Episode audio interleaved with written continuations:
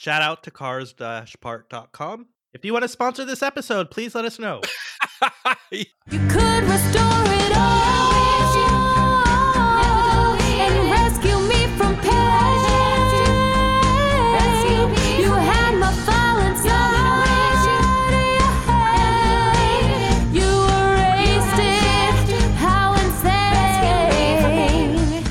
and welcome to Backup Central's Restore It All. I'm your host, W. Curtis Preston, aka Mr. Backup. With me, as always, is Prasanna Malaiyandi. I love that intro, by the way. I think You you're like spice that? things up. Yeah, you got to change things up every once in a while. By the way, we still, I still need to go back and look. Remember we were talking about copyrights oh, the other oh, way? Oh, by the way, trademark? my very good friend Rob, who is the Jeopardy champion, Rob Warman, when we mentioned that in the previous episode, he said, uh, by the way, shout out to Rob because I know you're listening. He said, yeah, by the way, uh, happy birthday went to the public domain a little while ago. So, Oh, so that's not a problem. It's important for me to mention that Prasanna and I do work for Druva, but this is not a Druva podcast. The opinions that you hear are our own. It's actually really Curtis's, not mine, but I'm just a idiot in the room. You, what, what, what, what are mine, not yours? These are my opinions, Huh? not your opinions. Yes. So the the words that come out of your mouth are my opinions. Is that what you're telling me? Yes, because I want no accountability or liability.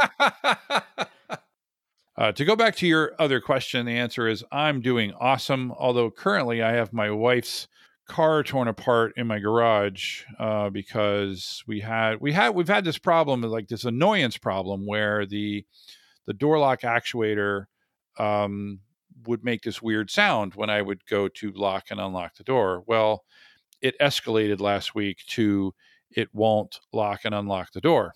So I had to take out what's called the door lock actuator and get a new part. Uh, a new part is $250, a used part is $50. So I have ordered the used part and we are awaiting it. Meanwhile, my the car is essentially unusable because uh, it has no window and no lock.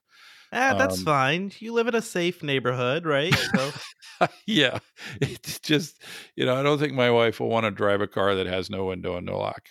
But gotta love the internet. isn't it Um, crazy? Before you would have yeah. to go to like a pick and pull, or if you wanted a use part. Well, for the record, I went to a pick and pull because it's quicker, right? I was able to get to the part. The part itself was smushed into the door. And I'm like, Oh, okay, I'm not going to buy a plastic part. that's been uh, smushed. It's been years since I've gone to a pick and pull, but for 200 bucks, I would do it, right? So I went down to Chula Vista and I went to the pick and pull and I spent $3 to go in there. And all I did was rip apart the inside of a messed up Honda Fit. And so a new part's 250 bucks. And I Googled it, the car-parts.com, you're welcome, uh, website. And Shout out to cars-part.com. If you want to sponsor this episode, please let us know. yeah, absolutely. The only thing that sucks is that, you know, it's coming from Oklahoma and it's coming via UPS ground. So I'm not going to see it until next week. But the good thing we have two cars. So it's all good. You know what the lesson is there, Prasanna? Order ahead of time. Always have a backup. Yeah. Always have a backup. Always have a plan. I thought we'd talk about what it takes to create a backup plan because it's sort of the beginning of everything, right? Uh, and before you're going to create a backup plan, we need to know what we're planning for, right? Um, and so let's talk about some of the things that can do damage to your data. Can you come up with a few? Yeah. So, of course, there are the there are the malicious actors. There we go. Yes. And right, who want to harm your business, take it out. we used to we used to call those black hats. That doesn't seem to be in vogue anymore. Um, Yeah, maybe black because hats no the one white hats. because no one knows what what it meant. But yeah, black hats are bad actors. Uh, yeah, those guys. Yeah. Um, th- and and those those could be both internal and external, right?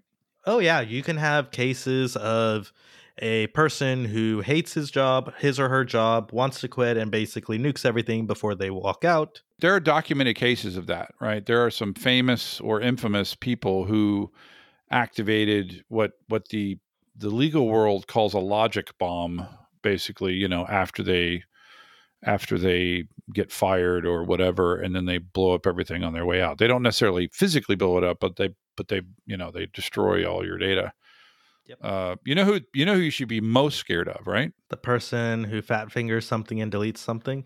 No, I was going to say the backup person because not only do they have access to all your data, they have access to all the backups of all your data. So pay your backup person really well.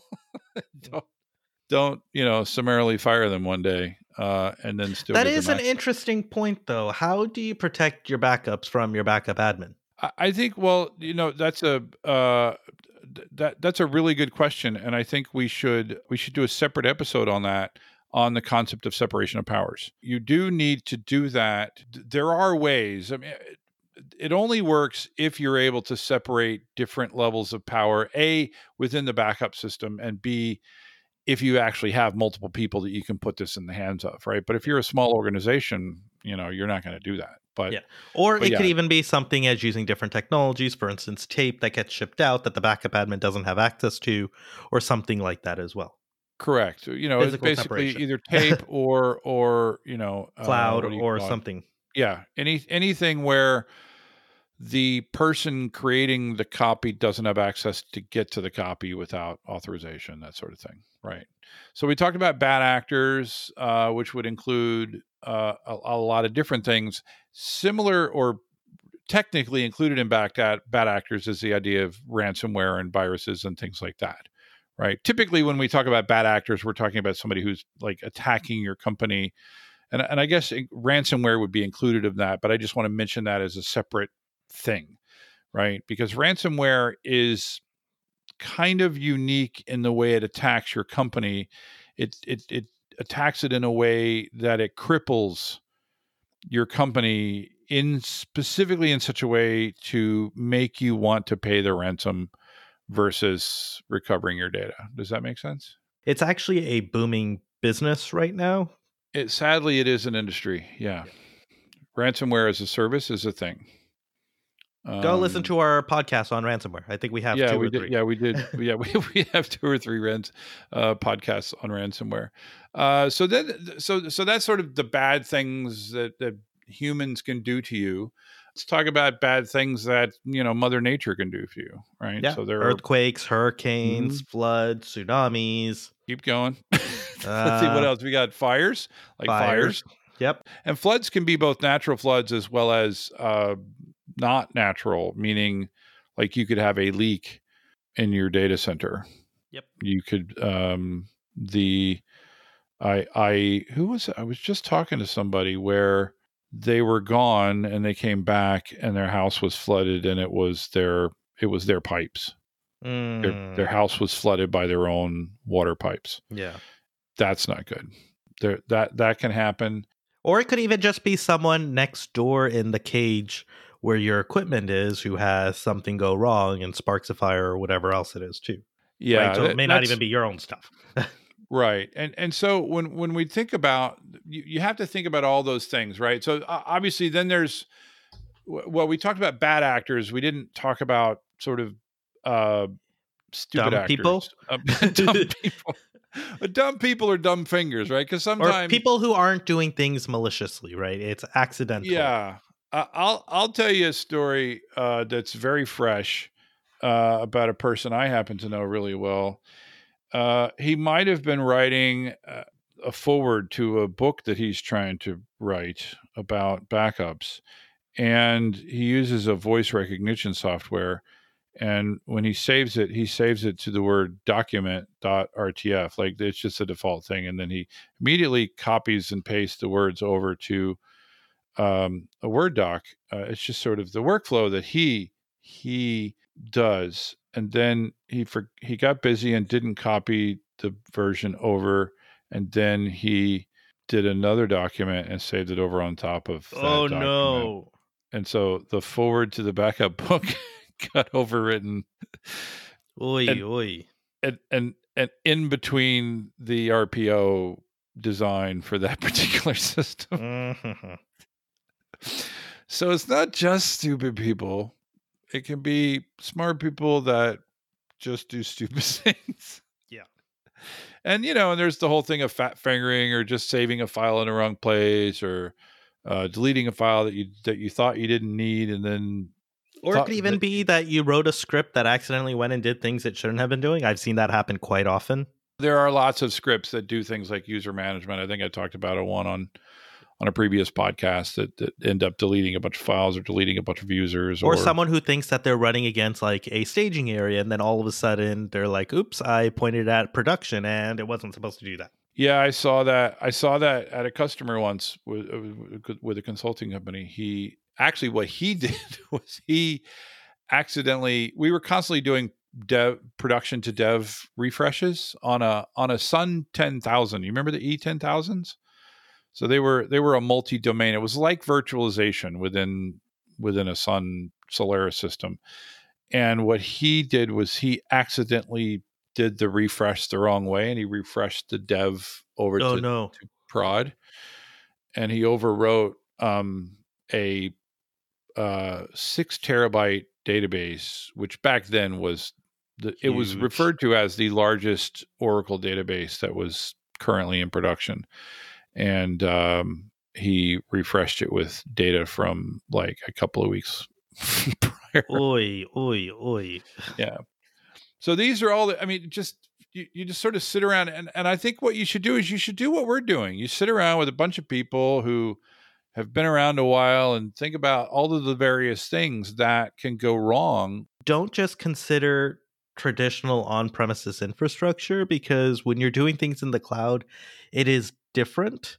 You might have some of the same challenges, but you're also probably going to have some new challenges as well. Yeah. So so you're saying if you have cloud data sources, right? So if you're using SaaS providers or you're using um, you know, um IaaS providers or PaaS providers. I really wish that IaaS could be pronounced as a word. Then you need to think about the things that can happen to them. One of which is that a bad actor just deletes your entire account. Yep. Right. Which is something that it, it's actually much easier to do damage to your company that way. And it's things that you would never have thought of on premises because you technically own the hardware and you have everything. Yes, they might destroy your data, but it's still there. So you come up with all of the things that can do damage to your data. And then you need to talk to the business owners as to what's an acceptable RTO and RPO, right? So the recovery time objective and the recovery point objective, how quickly you can restore your data and how much data you're you're allowed to lose. That is 100% going to be based on your business. And I will say that if you just ask the business owners how fast they want the data restored and how much data they want to lose, what are their what are their answers going to be? All my data instantly. Yes, exactly. Mm. So And then you have to come back with, okay, you want that, and here's the cost. yes, that's going to cost you one billion dollars. One You know, billion dollars. By the way, I yeah, have my pinky to my mouth. Yes, of course. You can do things like that. There are products, right? There are products and services that can give you an RTO and an RPO of zero. They're very expensive. And the question is what so so so it's a negotiation. What is your business willing to accept as an acceptable downtime? What is the cost of an hour of downtime, right? And if it's a billion dollars, well then it's really easy to justify the cost of a 50 million dollar you know dr system right but if if uh, I, I think back to, i remember one company that i worked with they were a paper mill company they you know they had a, a series of paper mills across georgia and their rto and rpo was two weeks because they're like look if if the computers that are doing whatever it is because the, the computers weren't running the paper mills the paper mills were very you know old school and uh, so there weren't robots necessarily being run by these computers. So if the computers went down the mills weren't down so their their story was look if the computers that are doing whatever those computers do go down for 2 weeks at a time we'll keep making paper right? We're not down. We're not losing business. Um, we're just going to have these various problems which we can deal with for two weeks. So it, it, it's really all about your business. Um, you know i'd say on the opposite end of that would be like a financial trading firm Mm-hmm. where, Where they you- cannot lose any they records. and- cannot lose any records if you you know it's like an S, uh, it's an SEC thing right so you can't you- and they you can't, be down either it. because that might be millions and millions of dollars a second. Yes. Yeah. So they can tolerate neither downtime nor data loss. um, and so they can so they can justify spending those millions of dollars to have um, RTO and RPO. So that that so th- so you decide what you need to protect from, right? All the things that can do harm to your data. Then you decide what your requirements are going to be from a timing perspective. And then I think from there, that's where you start to say, all right, how are we going to do this? It's a matter of look uh, one of the things I would say here is that I I, I when I when I caution people or or I or I educate people on how to design a backup system or, or frankly any system in, in IT, what I tell them is don't tell me you need a bridge. Tell me you need to get 100,000 cars from this place to this place every day. I like that analogy. So give me your requirements, right? Maybe a bridge is the best way. Maybe a tunnel's the best way. Maybe a ferry's the best way. Teleportation, Tel- maybe teleportation. unrealistic requirements. Unrealistic requirements. Yeah. We need to get a million cars and they need to get across instantaneously. Yeah, the unrealistic requirements. It's like, yes, we can do that as long as we have a time machine. um, and remember, what do I always say about time machines? if time machines were invented, they would already be here. No, I say it doesn't matter when you invent a time machine. Um, that's one of my that's one of my Something like that. I remember just something along those lines. Yeah. Um, you know that, that a couple years ago there was there was a a worldwide conference where they where they announced we are holding a conference and we're announcing it in the news and anyone who invents a time machine please come to this conference. Are you serious? date. yeah, that yeah, it was a thing where they were like, okay, in you know, in Wichita, Kansas on April 7th, 2017, we're going to have a time machine conference. And so if anyone ever invo- invents a time machine, please come to this time and date. No one showed up. um, yeah. Anyway, we digress. uh, yeah. So yeah. So communicate the requirements, not the design, and then because, but to go to your teleportation thing, what if the only thing you have in your brain is bridge, tunnel, and um, ferry, and you don't know that teleportation has been invented? So by dictating the design, you actually end up um, excluding easily the best way to get a million cars from A to B, assuming cost and all of that stuff is is taken care of. So don't dictate the design, dictate the requirements, and then let possible vendors or services or consulting Recommend. companies, you know, come back and say, you know what, I would do, I would do a bridge, right? And- then and then when you look at those systems, of course, when you're comparing them, you need to compare implementation costs, and you do you need to compare management costs, and you need to compare like replacement cost, right? So, you know, if you're looking at a typical backup system, you're going to re- be replacing it every three years. Yeah. Right. I think also another important thing, uh, just going back to the ferry bridge tunnel analogy, is Yeah. it might be okay to use all three.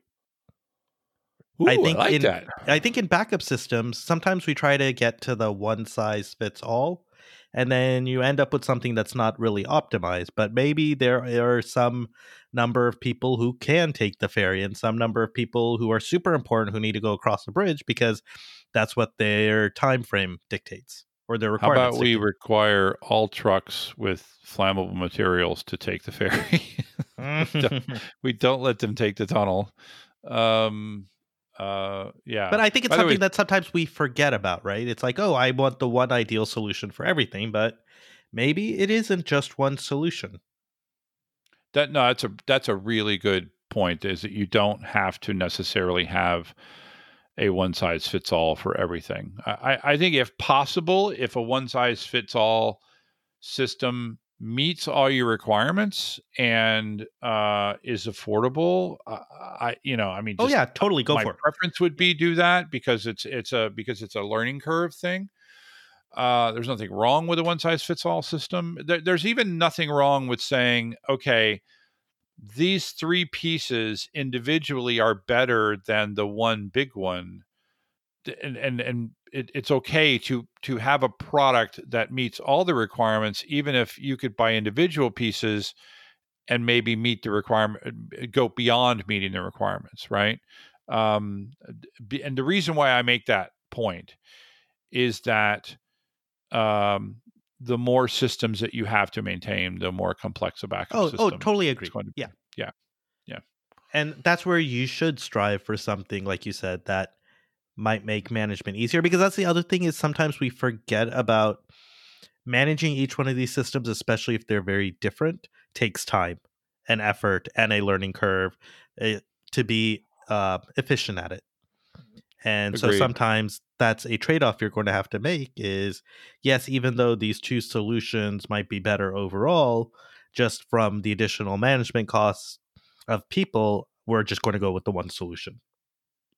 Exactly. Uh, the other thing I would say, you know, w- when you look at all of the various things that can do damage to your data, you need to look, I think, if you're designing a system from scratch today, you need to look at both a backup and DR system. And I do think that technology, if you don't know, technology has advanced a long way since when I came in the industry. And I don't think, I, I, I don't, well, let me put this in more in the positive. I think that you should be looking for a combined backup and DR system, if at all possible, for, for a lot of reasons. One is that it's now possible to do that. It, it, historically, backup systems couldn't come close to meeting DR demands, and DR systems couldn't come close to meeting backup demands, right? One was based on replication, the other was based on periodic backups. Now periodic backups happen, you know, very, very frequently. And so you can get you can meet a pretty good RPO with a with a good backup system and um, the and some of the replication systems have some uh, backup history, like some some like snapshots and things built in them, so you can get backup like features. So there are replication systems that are now decent at backup, and there are backup systems that are uh, good at um, replication like uh, DR functionality. So I, I I think if you're able to do that, you can save a lot of money and also make the system much simpler. Um, and possibly when you look at something like ransomware, I think that companies can no longer afford to sort of put DR, you know, at the like in the back of the bus to to to keep using analogies. Uh, historically, DR has been in the back of the bus, right? Yep. It, it, it's back. Well, backup. no backup has been in the back Ba- D- DR was in another bus. Backup was in the back of the bus, right? It never it never got the respect that it needed, and DR was like taking another bus altogether, right? Um, because mo- most people's DR systems were basically backup copies on tape sitting in Iron Mountain, and we pray to God we never have to actually read those because they're not. It's not gonna. It's not gonna meet any any defined RTO and RPO. how things have evolved over time How things have evolved over time, right? Um, so anyway, so that I, I think that I think that's a that's a pretty good information, right? So in summary, again, make sure you look at all of the things that can do damage to your data. Then make sure you look at what your requirements are specifically, especially RTO and RPO. Make sure you you meet those requirements and also make sure you meet the ultimate 321 backup rule. Uh, it's been a while since we mentioned that. So make sure that you have at least three versions of your data on two different pieces of media, one of which is offsite. If you're not meeting that requirement, then you're not designing a decent backup system. and there's one more What what's that? make sure you verify that your backups are valid Yes, because if you if you haven't verified your backups, you don't really have backups. Um, agreed, agreed. And and and and you know, and then just look at all of the various things. And again, make sure to dictate requirements, not designs. Let the vendors propose to you unique and interesting ways, uh, which may be, uh, you know, there are lots of different ways to do backups today, uh, especially when we look at the cloud options that are available. Uh, make sure that you you you allow vendors to propose unique ways to solve your problems and then and don't and don't automatically assume that you know something that does things in a different way isn't going to be able to meet your requirements. Make them prove make them prove that they can meet your requirements. Don't assume anything. That's for sure. Trust but verify. Trust but verify. Absolutely. All right. Well, uh, thank you everybody for listening, and make sure to subscribe to the Restore It All podcast so that you can restore it all.